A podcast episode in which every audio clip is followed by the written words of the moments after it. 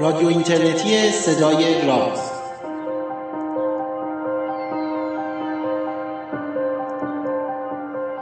سلام روز و روزگارتون خوب و خوش و فرخنده و شاداب. در هفته های پایانی یا به عبارتی در روزهای پایانی فروردین ماه هستیم. یه یک هفته هفتش روزی تاخیر داریم از همین شروع سال اما برنامه خوب و جذابی رو براتون مهیا کردیم.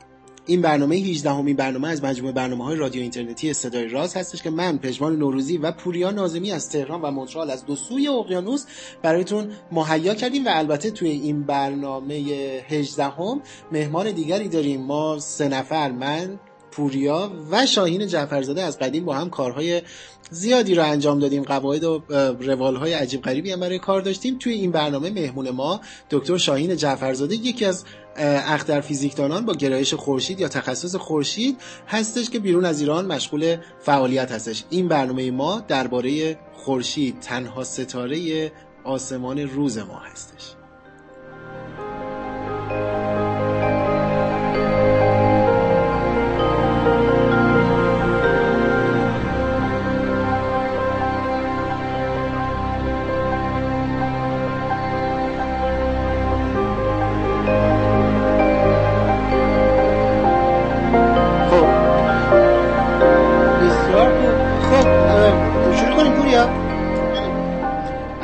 حضورت که پوریا با شاهین صحبت می‌کردم تهران جات خالی بود حسابی دو از سه تصمیم گرفتیم راجع به خورشید صحبت کنیم. البته پور چیز شاهین از به طور غیر حضوری از آقای دکتر عجب شیرزاده هم اجازه گرفت که راجع به خورشید صحبت کنیم. وقتی موضوع خورشیده باید حتما چیز کنید حق استادی رو به جا بیاریم. دقیقاً دقیقاً. ارزم حضورت که جات به حال خیلی خالی بودش. یه روز بارونی خوب توی کافه نشستیم و خلاصه کلی گپ زدیم از در و دیوار میل شاهین اینا برنامه‌هاشو هماهنگ نمی‌کنه. قرار بود با هم بیایم یه هفته فاصله افتاد عجب خلاصه که اینجوریه. ارزم به حضورت که پوریا تو تو زمینه تاریخ و اینا به حال می‌دونم که علاقمندی یا همه هم می‌دونیم و اینا. راجب خورشید مرور علمیش از کی تو تو ذهنت داری که شروع شده؟ به جز اینی که نمی‌دونم مصری ها خورشید رو دوست داشتن تمام دنیا هم دوست دارند و اینا.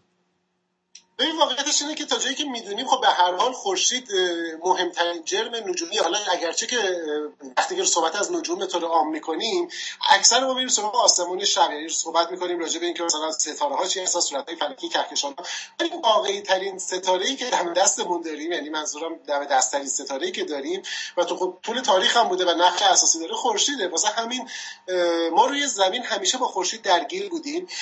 خب به روز ما رو تشکیل می‌داده منبع حرارتمون. بوده زندگی بهش وابسته بوده. از طرف دیگه باید در نظرم بگیریم که در واقع وضعیت خورشید مدت حضورش توی آسمون روی فعالیت تقویمی موثر داشته. و به محض که علاقه من شدیم به در واقع ستاره شناسی به معنی جدیدترش تنها جرمی که دم دستمون بوده که می‌تونستیم خورشید رو در واقع در واقع اول تنها جرمی که ستاره که دم دستمون بوده که می‌تونستیم بررسی درستی رو انجام بدیم خورشید بوده. بنابراین تاریخ طولانی داره رصد خورشید از دوران باستان شروع میشه. طبیعیه که در دوره قدیم عمده چیزی که ما راجع صحبت می‌کنیم خورشید گرفتگی ها و در واقع ماه گرفتگی ها هستند به واسطه حالا پدیده ای که به خورشید مرتبطن. پیش بینی اینها اینکه چگونه اتفاق میافتند به چه دلیلی رخ میدن. اما مسئله سر که تو دوره جدیدتر در واقع از قرن 18 و 19 هم دید علمیتری رو سعی می‌کنیم به خورشید داشته باشیم و تغییرات جدی به وجود اومدش در دید ما به خورشید. با وجود اینکه خورشید دم دست ماست ولی بررسی دقیقی که از خورشید داریم می‌کنیم تاریخ خیلی قدیمی نداره. یعنی اگه شما به سیر تحولات ایده های نگاه بکنی می‌بینی که اون چیزی که مثلا ما قرن 19 هم می‌دونستیم خیلی متفاوت و خیلی الان به زبون الان خیلی پرت نسبت به چیزی که الان می‌دونیم. اگه آره. الان چیز خاصی بدونیم. آره آره.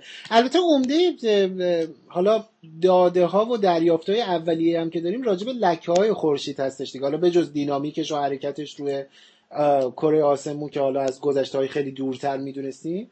ولی خورشید شناسیمون عمدتا به رصد لکه ها وابسته میشه.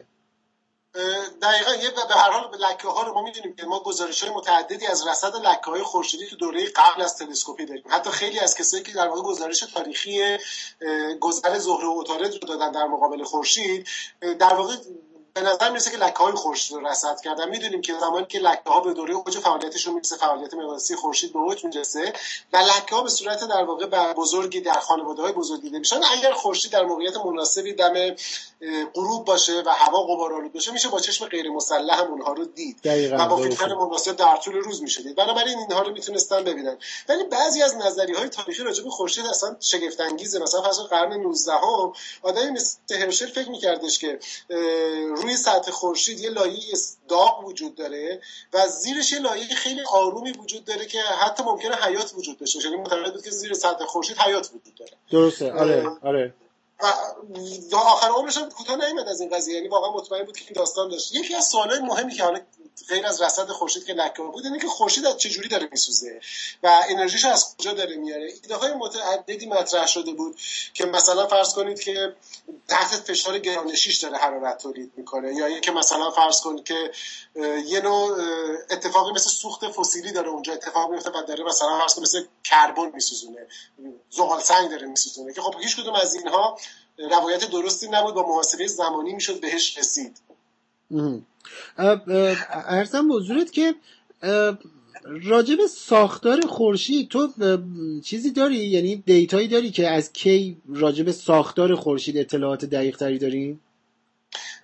اولین باری که فکر کنم که ما ساختار خورشید به طور جدی تونستیم بررسی بکنیم زمانی بود که با یه مسئله در واقع فیزیکی روی مواجه شدیم. یعنی کاری که فرانهوفر کرد و بعد از اون سال 1859 1860 ما واقعیت در واقع خطوط طیفی رو طیف رو در واقع متوجه شدیم. زمانی که فهمیدیم که در واقع اجسام فروزان از خودشون در واقع طیف پیوسته رو تابش می‌کنن و بعد عناصر مختلف دارای خطوط تابشی و اگر در مقابل یک جسم تاریک قرار بگیرن در برابر تابش مطلق قرار بگیرن خطوط جذبی منحصر به فردی رو توز در واقع به وجود میارن روی طیف. با بررسی که روی طیف خورشید انجام شد کم کم تونستیم که وارد خورشید بشیم. اندکی اطلاعات به دست بیاریم اینکه خورشید از چی ساخته شده.